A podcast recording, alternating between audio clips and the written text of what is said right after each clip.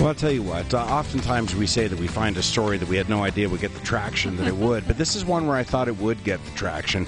This uh, child separated from their parents on a Air Canada flight to Toronto. The parents going on to Facebook. Many of you texting in primarily suggesting, I would say, fair to say, Jay, that most people kind of blaming the parents. You should have, Yeah. you know, Yeah. as, as we've said, some though suggesting that it was just horribly dangerous to have children uh, separated from their parents on a plane.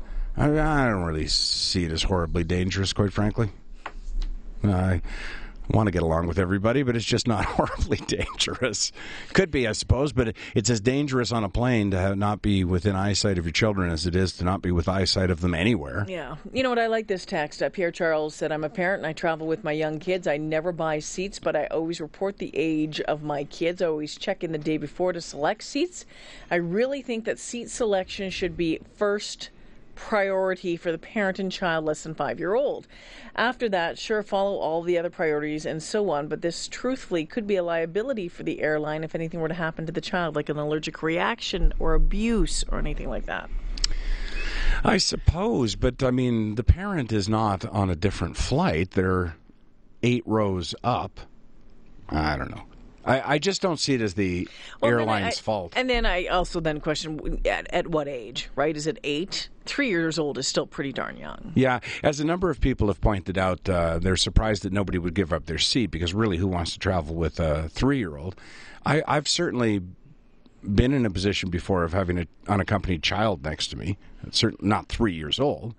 I mean, there's some party as a parent that feels the obligation to entertain the, the kid, and I, I can just, you know, I don't remember what you said earlier about it, but oh, somebody texted in saying they wouldn't want to be next to you two jokers. I, I would love to have my kid next to you on a flight. I've seen you with kids. You're great with kids. It was remarkably strange. it doesn't make any sense to me. no sense whatsoever. I know, but you're really good with little kids, and I say that because I've seen you at the Stollery Radiothon, and I, I just feel like a fish out of water at those things before we go to air because you're sitting there.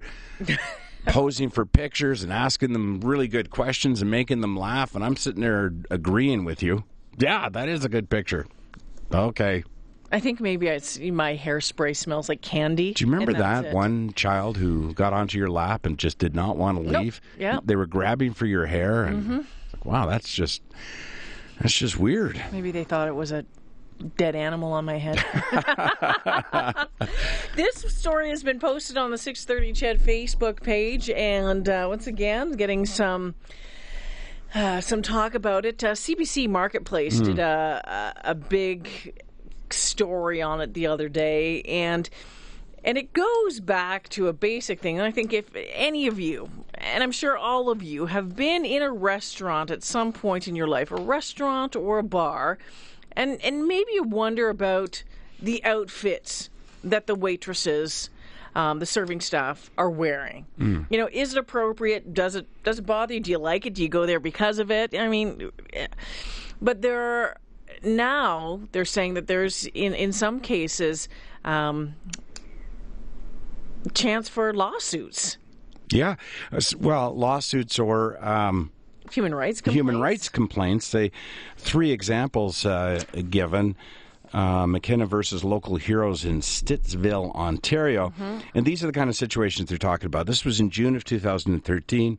An adjudicator for the Human Rights Tribunal of Ontario ruled that local heroes, a bar in Stittsville, Ontario, discriminated against Ashley McKenna, a part time waitress there, after she voiced her concerns about wearing form fitting skirts introduced as part of the new dress code.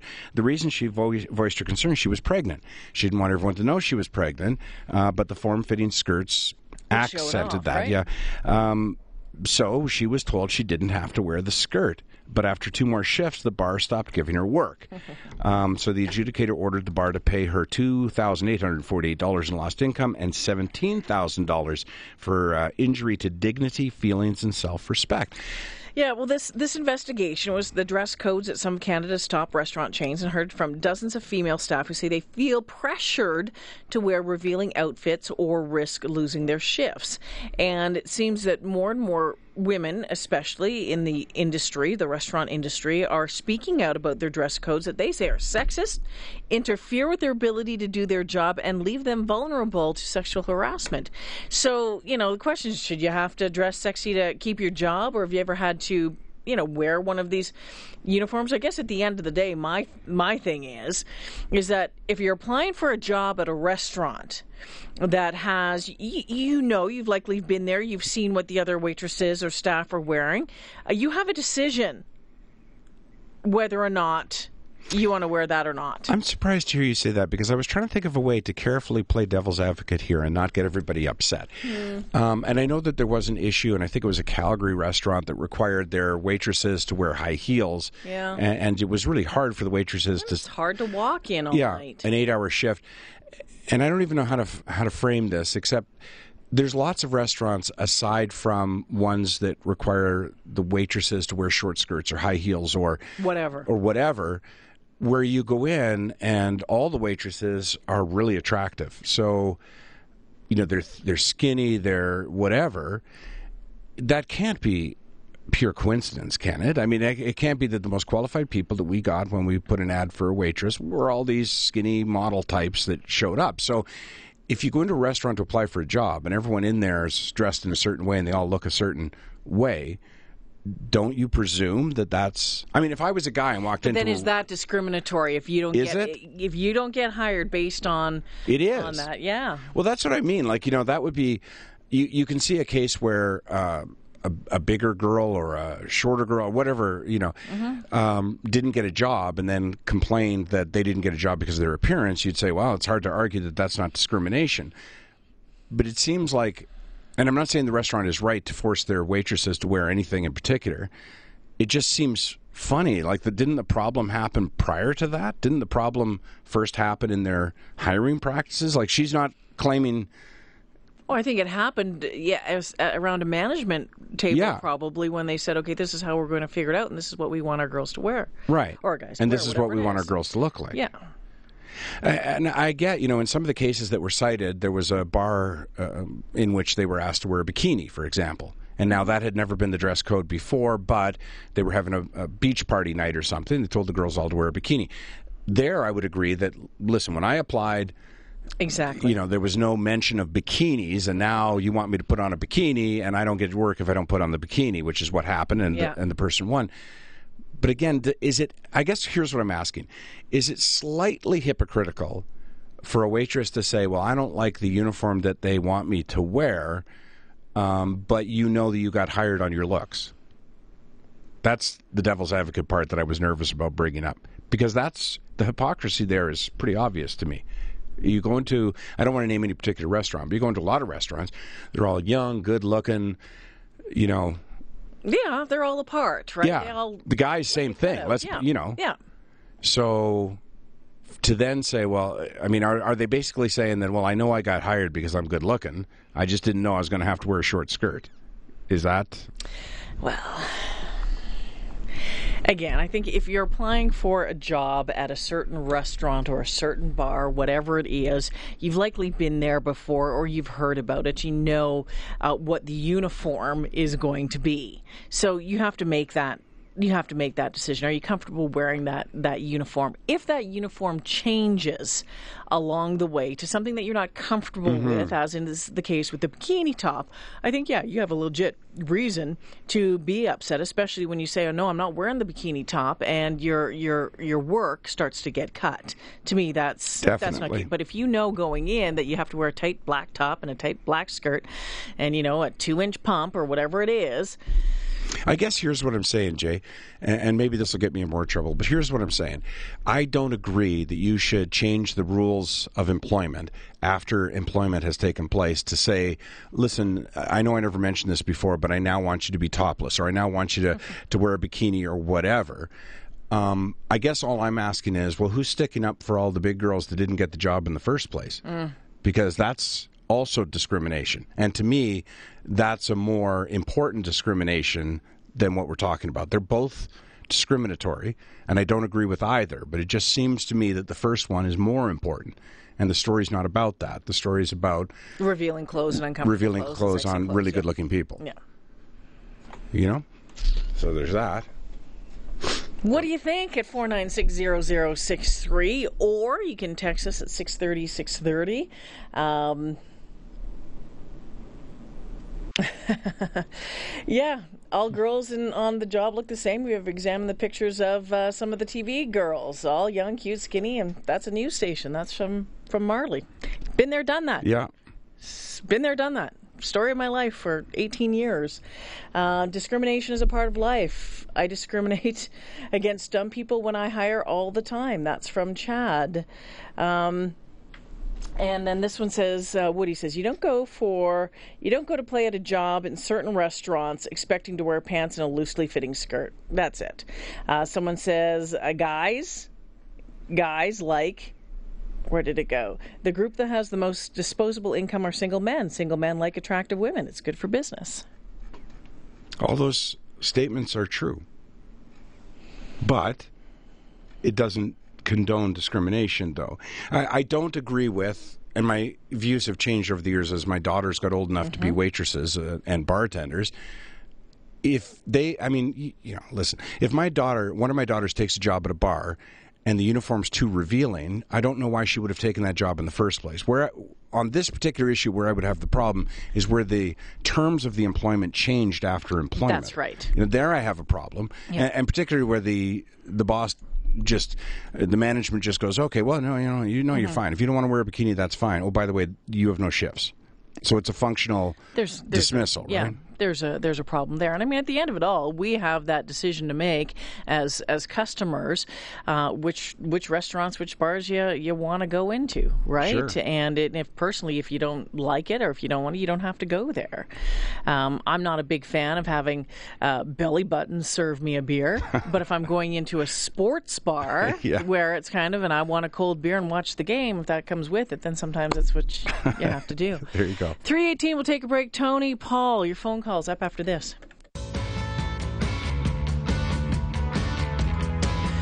Okay, it's 322. Tony's been patient, uh, patiently waiting. Hi, Tony. What's on your mind? Hey, how you doing, guys? Good, thanks, buddy. Good. Guess you thought I left town, but I didn't. but anyway, you know what? You talk about that bikini bar. Many years ago when I lived in Calgary, the south end of Macleod Trail, there used to be a place called Studio 82. It was a cinema. And a guy bought that, but he kept the screen in there and put sports on there, turned it into a bikini bar. Oddly, Tony, I've actually I actually know that place. You know that place. A buddy of How mine many dragged times me to did you it. go there? Once. Well, I went there quite a few, but you know what? It's something like that. It's a novelty, right? It Yeah. wears off after a while. Well, you know, my buddy at the time living in Calgary said, "Hey, there's a bikini bar just opened up," and he, I was in town doing something else, and we went to it. It, there was, it wasn't a particularly great bar with great service or anything else. It was just wasn't. But girls did you there go in for the bikinis. service or what?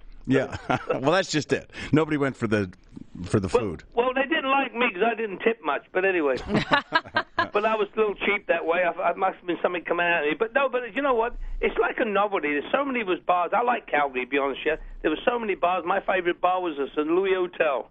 Mm. I love the Louis. Yeah, you could hang out with uh, with a Ralph? premier. Yeah. Well, I've seen him crawl up there a little drunk once in a while. That was many years ago. But you know what?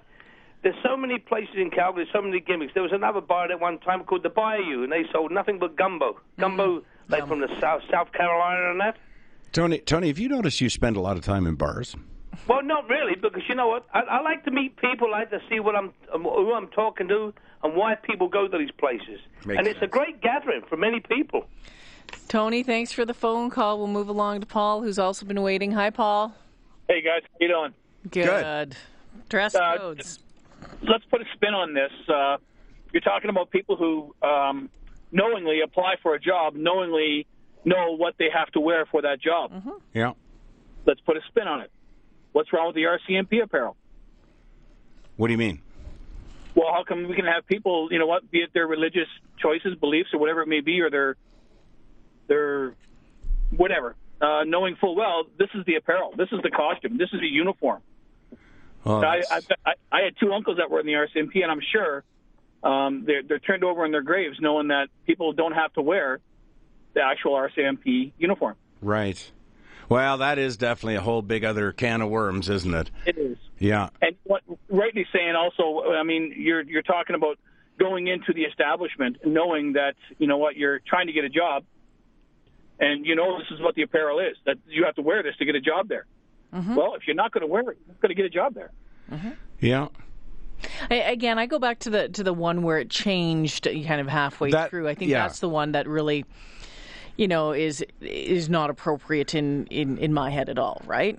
If I showed up No, here and, and my boss said to me, "Okay, you need to start wearing a bikini to work every day," Oh my goodness. like you know, when exactly. what the? What? You know, that's just it, that's just not going to happen. No, right? no. That- Our th- our bosses are always trying to encourage us to cover up. it's the more the more the better, right? Yeah. But it's when when the changes of the when, when the employment the terms of the employment change um, to, to that extreme. I think that's when people do have a good case.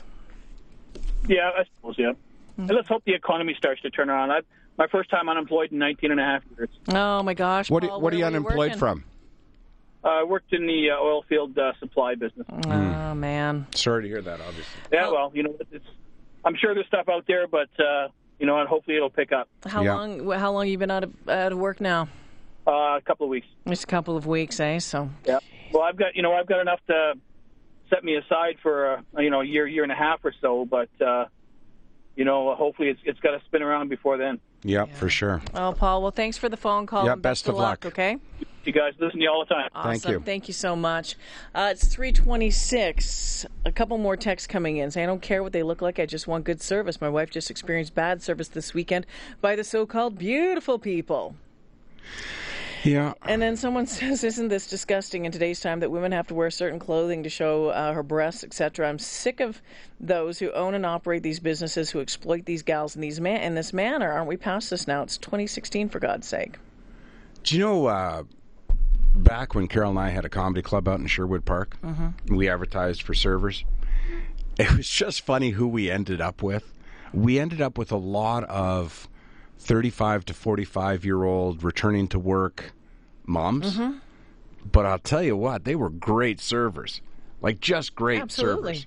They, they had work experience. They needed to get back into the workforce again. They were intelligent. Yeah, it's just, yeah. I'll take good service over uh, a good uniform any day. Good service anytime. Yeah. So is this the sound of a leaky faucet or toilet? A water heater on its last legs? Maybe a broken water pipe? Well, one thing. All right, welcome back to the program. My goodness, how has an hour and a half, the 6.30 Ched Afternoon News, already gone by? And by the way, I want to mention J'lyn Nye. You know that thing we do at 4.20 Yeah. where we give away Guns and Roses, or we qualify somebody right. for that Guns and Roses uh, concert. We're going to try something new today. Uh, we're going to do it at 420. If you haven't already uh, got your name in, uh, go to 630ched.com, contest, then put your name in, then be listening at 720, 1020, or 420. How? What about this, Jalen Knight? A new brewery opening up in Lacombe, really? And it's taking Alberta by storm. Blindman Brewery opened less than a year ago, like six months ago, and its uh, beer is now being sold in more than 70 restaurants, bars, and liquor stores across uh, the province. Two of the men behind it all, Hans Doef and Shane Groendahl, join us in studio this afternoon. Hey, guys. Thank you for having us. Hi. Well, it's great that you guys could come in and really appreciate this. And I, when I was kind of crunching those numbers and thinking, okay, I'm trying to find the date, I said, well, less than a year. But no, it's been six months. Yes. Yep. Brand new. Brand new brewery. And you've already expanded. Things are going very well for you guys. Yes. They are indeed, yeah. Yeah. Hey, Tell me how you graduate from making beer in your basement to having a brewery. I mean, lots of guys try making beer. What what made you guys make a brewery? Well, so home brewing is kind of the, the as, you, as you say, the kind of the first step of the game, and uh, a couple of us have been doing that for. I've been doing that for about ten years, and continue to do that a little bit here outside of the brewery. Um, but then, kind of as as the as the desire grows, and as the capacity to as your friends drink more of your home brew, you're like, well, I don't have much of this left. It's also a, a passion project, and, and you realize that um, you kind of go into it with a bit of ignorance, and you realize it's quite daunting, and then you kind of let that passion keep on keep you going until you're you're going. So you guys were sitting around having a couple of beer one night and said, "Hey, why don't we make our own and start our own brewery?" Is that how it happened?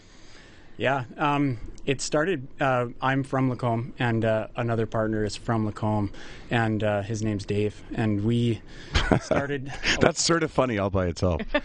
Hans and Dave. Yeah. all right. and we uh, we had this kind of as a, an idea in our head uh, way back about three years ago, and then uh, through uh, various things, we, we kind of just kept on going, and each step was just another step. And eventually, a few guys from Edmonton came came by, Shane and Matt and Kirk, and our head brewer, his name's Adam. Where'd you find Adam? Adam, we found Adam uh, actually th- at another local brewery. He, uh, he used to brew for for uh, Alley Kat, and then before that, he used to brew at Grizzly Paw in Canmore, and then before that, he was from the East Coast out in Nova Scotia. So he, he used to brew at Propeller as well. So he's rather well experienced at this. He's had a, over a decade of brewing experience uh, professionally. So I, I feel like you guys have missed a step in the conversation here because it's we started with, hey, you know what? Our buddies kind of like the stuff we're doing down in our basement, and then I'm assuming somebody said you guys should sell this, and then the next thing we know, you're in 70 restaurants. So how do you, at the point at which you decide you'd like to be an actual brewery? And as you just said, you know, there's a learning curve to this or something. You know, you made mistakes in the beginning. What were those mistakes? I mean, who do you go to first and say, "Hey, we've decided we're a brewery"? um, it, it there's just a steep learning curve everywhere, and, and like I said, you have to start somewhere, and and as it always, yeah, it, it you just keep on going, yeah. The other thing that you do is you go and visit. You may start making a lot of friends at other breweries, and you go and visit them, and you ask them a lot of questions. You figure out how they did it, and you know what what took, what it took to get them started, and you uh, you kind of understand and, and start start to gain gain a little bit of understanding and respect for the scope that at uh, starting up because it is it's an industrial facility is what it is. It's it's in on these scales. Uh, yeah, we're we only have a four thousand square foot brewery, but you know it's still we're working with uh, hot liquids every day, uh, some uh, cleaning chemicals and stuff like that. So you start to gain appreciation by talking to other brewers and and figuring out how they're doing it. Well, and you all come in from different backgrounds. I mean, you're an electrical engineer by background. Your family has run a greenhouse for years and years, uh, Doef's greenhouses out there making just, ugh. Their, their vegetables and stuff. Fantastic out there. Yeah. but doing it out there so okay hey well let's do this. We put it all together. So you found a piece of property uh, you found a place in a to, to start putting this all together. When you first made your first batch the first thing that you produced was it any good Well, I, yeah, it was because you know, as, and going back to that homebrew uh, experience, is that our, our our first batch was our, our Blindman River Session Ale, it's our flagship beer, and over over the course leading up to that first production batch, we had test batched that beer. I don't know how many dozens of times, uh, kind of tweaking the recipe, getting it zeroed in, uh, making sure that the, the flavor combinations of the malt and the hops and the, the activity of the yeast was proper, um, and so getting that beer exactly narrowed into where we want it to, to, to become. But the first production batch, of course, was uh, a little bit nerve wracking because you have the, you have a we're, we're scaling up the batch size really really quite drastically. He was And- still quite nervous. yeah, it was it was a nervous day because you you know you're running this equipment for generally the first time making beer, and that was it was fun, but it was kind of nervous too. Yeah. Yeah. What is it about craft beer? I mean, over the past 10 years, it just seems to have uh, exploded. I mean, long gone the days of just having a Bud Light or a, you know, whatever, a Coors. I mean, everyone seems to want to try something different with different flavors. Uh, why, why do you think the popularity is there? I think uh, a lot of it has to do with the, the trend of, of local food and the local movement in general, and how people wanted to support local, and and that goes with the food industry, with- like with my family's greenhouse, as well as as um, with beer, uh, craft brewing. Uh, in Alberta is is on a boom for sure, and and we feel it's because of that local aspect as well as as well as other things for sure. You know, the uh, four P's of marketing for every business student are price, product, place, and promotion. Uh, sometimes place is physical distribution. They replace that word. So you've brewed this up. Who are you brewing for? I mean, how, how did you go to these 70 restaurants and say, we're going to make this, we'd like you to sell it? How did you get the distribution set up? How did you know how to price it? How did you know how to promote it? So um, that's just uh, a lot of it is is on the go planning, and in terms of distribution, it's it's us. We're doing all of our own distribution right now. Um, we're going to establishments that we feel are wanting to to support local already uh, initially, and So do you walk in, say, I'd like to speak to the manager, try this? yep, In some That's it? cases, yeah. in Yeah. some cases for sure. Yep.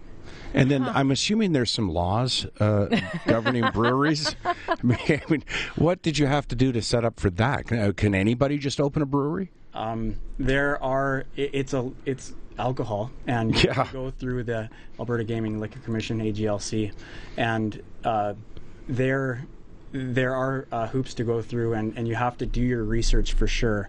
Um, but but they've been supportive, and, and if you know the hoops you have to go through initially, uh, that really helps, so you don't get blindsided with with these unexpected. This yeah. So tell us about um, your your your flagship beer here, and that's the one that you said is pretty much in, in most of the places. A lot of restaurants, as you mentioned, seventy or eighty restaurants and, and liquor stores and that sort of thing. Thanks for bringing some in to try too, by the way. Well, Yeah. we wouldn't be very good if we didn't. Yeah. So explain it, like what uh, you know. I just always like to just taste it, but I'm always trying to figure out what else is in there. For sure. So our Blindman River Session Ale, like I said, is our is our flagship beer. It's uh, it's a 4.4 percent. Uh, um, I want to use. I, I, I'm hesitant to use, use the word lighter because a, a light beer is kind of has a stigma around it. It's it's uh, uh, in that it's not a flavorful product, but our our light beer is a flavorful product. Did you say 4.4? That's correct. Yeah. What's the average in beer? Isn't it 3.5? It's Like five. Five Or is it percent. 5? Oh, okay. Yeah. Uh, I'm not much of a beer drinker, but I'll give it a go. Cheers, cheers, guys. Cheers. Cheers. Yeah. Yeah, so our Blindman River Session Ale is, uh, like I said, uh, it's it's an easy drinking, crisp, clean beer. It has uh, a, a, a very kind of um, laid back but bold, uh, still malt body to it from uh, a combination of both barley and wheat malt. And then the the hops in it, the, the part in the beer that usually makes beer bitter, we use the hops in a in a different way than, than a lot of breweries. We use them to extract uh, in such ways to extract a lot of flavor and a lot of aroma rather than the bitterness. So the beer ends up having a really nice, clean, dry finish. I was going to say because I had that little snap of the little slight bitter, but then it's just gone. It's just gone. It's not, not lingering anywhere that makes me want to. Speaking of just gone, Did you like that? well, nobody told me you're supposed to sip it. this is this is beer, right? I just Coming your way. I thought we were all doing a okay. Doing a shot. Well, I've never Okay. done beer tasting before. Cheers, thanks. Uh, Chris texted in and says, "Why does draft beer give you a headache and regular beer doesn't?" Does anyone know the answer to that I'm gonna question? He Go drank out. more draft beer. Yeah. I'm going to go out on a limb and say that he's probably drinking a macro product. Okay. And a macro product uh, that we're talking about the big players, um, they they use um, what are called adjuncts, and adjuncts is not generally a bad word, but um, they use a lot of uh, rice and corn syrup as uh, fermentables in their beer, and that generally produces uh, produces uh, different effects in the beer. And some people don't don't react the same to that as well. So, um, It's, The it's- beer the beer that we're making is is four ingredients. It's malt barley, water, yeast, and hops. That's that's it. that's it. Yep. yeah. But what about you're playing with some flavors too in some things, aren't you?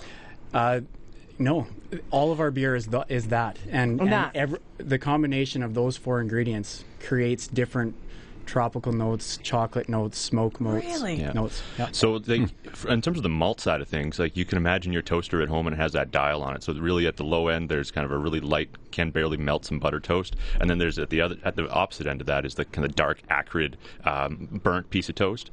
The you can I kind of use that as an analogy for, for malt and how they, they go through uh, both a, a roasting and a kilning process to create different flavors in the in the malted barley. So, the the maltsters who we buy our our, our our malt from to create the beer with. Uh, we we can create um, different recipes based upon different uh, ratios of those roasted and or kilned malts. Okay, uh, two things. First of all, this beer has improved my eyesight, which is really weird. Uh, number two, though, only available in uh, cans, or are you on tap anywhere?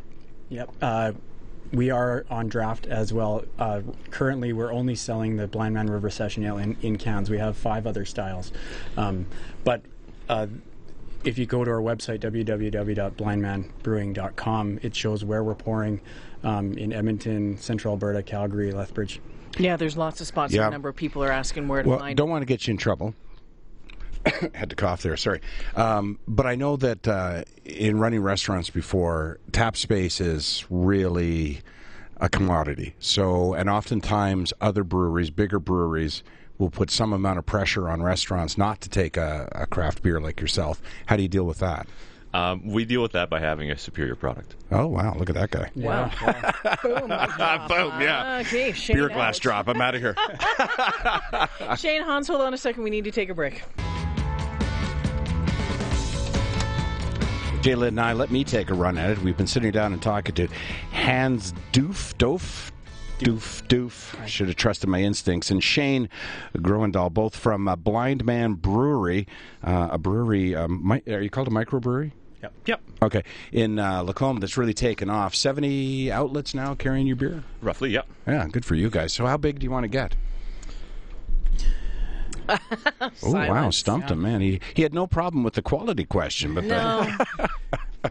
Shane, well, what's next then? What's what's next? I mean, it's only been six months in. There's been an expansion already, or you're looking at an expansion already. What? Uh, where's Blindman Brewery going to be a year from now? Well, I'd like to say that we'd have more uh, uh, variety products on the, the retail shelves because, like like Hans was going on about earlier, uh, we have our, our current only retail products right now on on liquor store shelves is our Blindman River Session Ale. And I'd like to expand that to have a line of maybe four or five beers available in the retail market, but then uh, a continued presence in, in the draft market as well. So bars and restaurants and uh, like and growler stations or growler bars too. So definitely want to do that and and uh, retail across Alberta. I, you know, when you look back year from now, or y- uh, a year past, and you're sitting there, okay, you're sitting around talking about doing this, you're brewing stuff in your in your basement, you're working at your family's greenhouse, that sort of stuff, hanging with the kids. Did you expect to be where you are, like right now? Did you expect it to take off like this? It's not, Not as quickly, Okay. but we we had we had projections and we had You guys are shy. Yeah. Yeah. you know what? The, it, You guys are shy. You it's like the police were here asking these same questions earlier. They don't want. Just you're successful, guys. It's been a Brag. positive, a positive start. It's been a very positive start, and we don't want to pat ourselves on the back at all. Um, we we we're working guys. We we want to, and and it's a passion project. Like we take pride in it, and and and this we we want people to have access to to good beer, and and we feel that that our product is that. So. Yeah, we just keep on going. What, what's in the big brown jug? The big brown jug. And is that how you That's a sell it? growler. It's a That that's how you sell, market it, and that Uh, big. yeah, growlers are a, a, a trend in craft beer where you can uh, package uh, on site just off of a, a off, draft. off of a draft system. Draft it's uh, system. it's a basically a, a, Oh. two, a two liter brown jug, and uh, what we're able to do is we're able to to pour fresh beer into that jug and it's uh, and seal it such that you can take it home you. and consume it, or take it to your friend's place or share it, or whatever. Uh, and then when you're when the bottle's empty, you, you rinse it out. And you bring it back, and we'll refill it for you. So it's it's a rec- it's recyclable packaging, um, and it's it's there's a there's a deposit on the bottle as there are with any um, Yeah. any liquor packaging, you know, and we we uh, you, you take home the bottle and it's yours to keep. You come back and we'll fill it up again for you. So describe this beer to me. This is our dark offering. It's a robust porter, nice and dark beer. Uh, quite dry though. It, it finishes dry. It has some chocolate uh, smoke malt uh, flavoring on, uh, not flavoring, sorry, uh, notes on it. So give it a give it a try. What does porter mean? Porter is the style. Okay. Um, porter describes uh, the, the style of beer, and it has a range of, of characteristics of dip, um, uh, of the flavors and the the um, like the degrees of roastiness in the malt, like we were talking about the toaster and how the malt, the malt gets roasted. Um, it also has a, de- like the the mouthfeel, even right down to the carbonation level. Uh, so it's it's a characteristic of the uh, style descriptor. So Uh, now, Lovely chocolatey uh, nose on it. Does that make yeah? Yeah, absolutely. So there's there's a percentage of, of both, as Hans said, chocolate malt that's used in that. So the chocolate malt is a is a roasted malt, and that the the maltsters they roast uh, the uh, the malt to to kind of um, bring out those sugars and caramelize those sugars. And Can I can I just say I really I, really, I love you guys. um, uh, you know what? And this is speaking as a guy who uh, enjoys a beer but knows nothing about beer. So my favorite uh, two beers are anything really light on tap, like uh, draft on tap, or a Guinness. Um, really like that heavy. This seems to be these two averaged out. I, I, I actually like it. I like it a lot. Like that. This one. uh, Well, it's you- not thick like a Guinness. it isn't, so it's not as filling. It doesn't feel as filling, but it's got that same sort of. Got Uh, a beautiful color in the. yeah. Well, there's a couple of different things. Like a Guinness, a Guinness is is um, actually packaged in the keg and dispensed with a different blend of gas than the uh, than the porter is and than our porter is. So it's actually Guinness uses a lot of uh, nitrogen. That's why nitrogen bubbles don't want to stay in, in solution. So that's why you see them cascading in kind of those convection currents in the glass. That's why it takes 119.5 seconds to pour and all that sort of stuff. You know, uh, but so and you're but a Guinness still has those the, a little bit of those roasty characters that the, the, the porter is kind of playing with as well. So yeah, it's it. Here's the thing, and again, uh, as a guy who knows nothing about beer, I like Guinness a lot. I can't drink it all night. It's just too heavy for me. After two, three, uh, I'm done.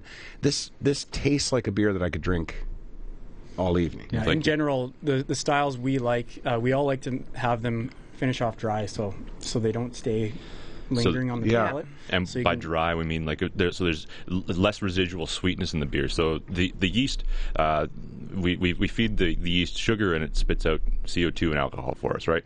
And so um, as the as the yeast finishes up its job, um, we the, the fermentation can either can either come to a, what we call dryness, and that all there's there's very little sh- residual sugars left in the beers, which w- is a characteristic like Hans was saying for that we aim in for our beers, or uh, as, as some other some other styles dictate, there's a higher residual sugar as well. Just some of the texts that are coming in. Squishy Man says, "Please, please, please don't add fruit to beer. Just, just don't." That's uh, there's that one. Uh, Lyle uh, is offering to come in and taste test for y'all, and uh, this one says, "I'm leaving work and heading to uh, the liquor store to buy some. Of you guys are making me thirsty." And then this one, as an avid home brewer and beer drinker, I'm. It's clear why old man is taking off so uh, quickly, or uh, Blindman is taking off so quickly. Their beer is superior to most, if not all, Alberta craft beer. So there you go. Tip of the hat to you guys. For the guys that are at home making their, their beer in their basement, or gals are making their beer in their basement, any tips for them? don't be and if they're not yet don't be afraid to start it's it's easy to get into it you know uh, homebrewers can get into it for like 100 bucks and you can you can do uh, as make it as simple as, or as complicated as, as you want um, And there's a lot of groups out there to join. Who, Okay. who are, there's good groups out there. yeah Blind Man Brewing, it is. Uh, oh my goodness. You can find the website at blindmanbrewing.com, the list of places where you can, can buy it, or if you're out for a restaurant, that sort of stuff, if you want to buy it as well. It is uh, Hans and Shane joining us this afternoon. Thanks, guys, and thanks for sharing. Really great, and best of luck uh, over the next, uh, well, in the future, because you already are making a mark, and well done. thank you Thank you very much.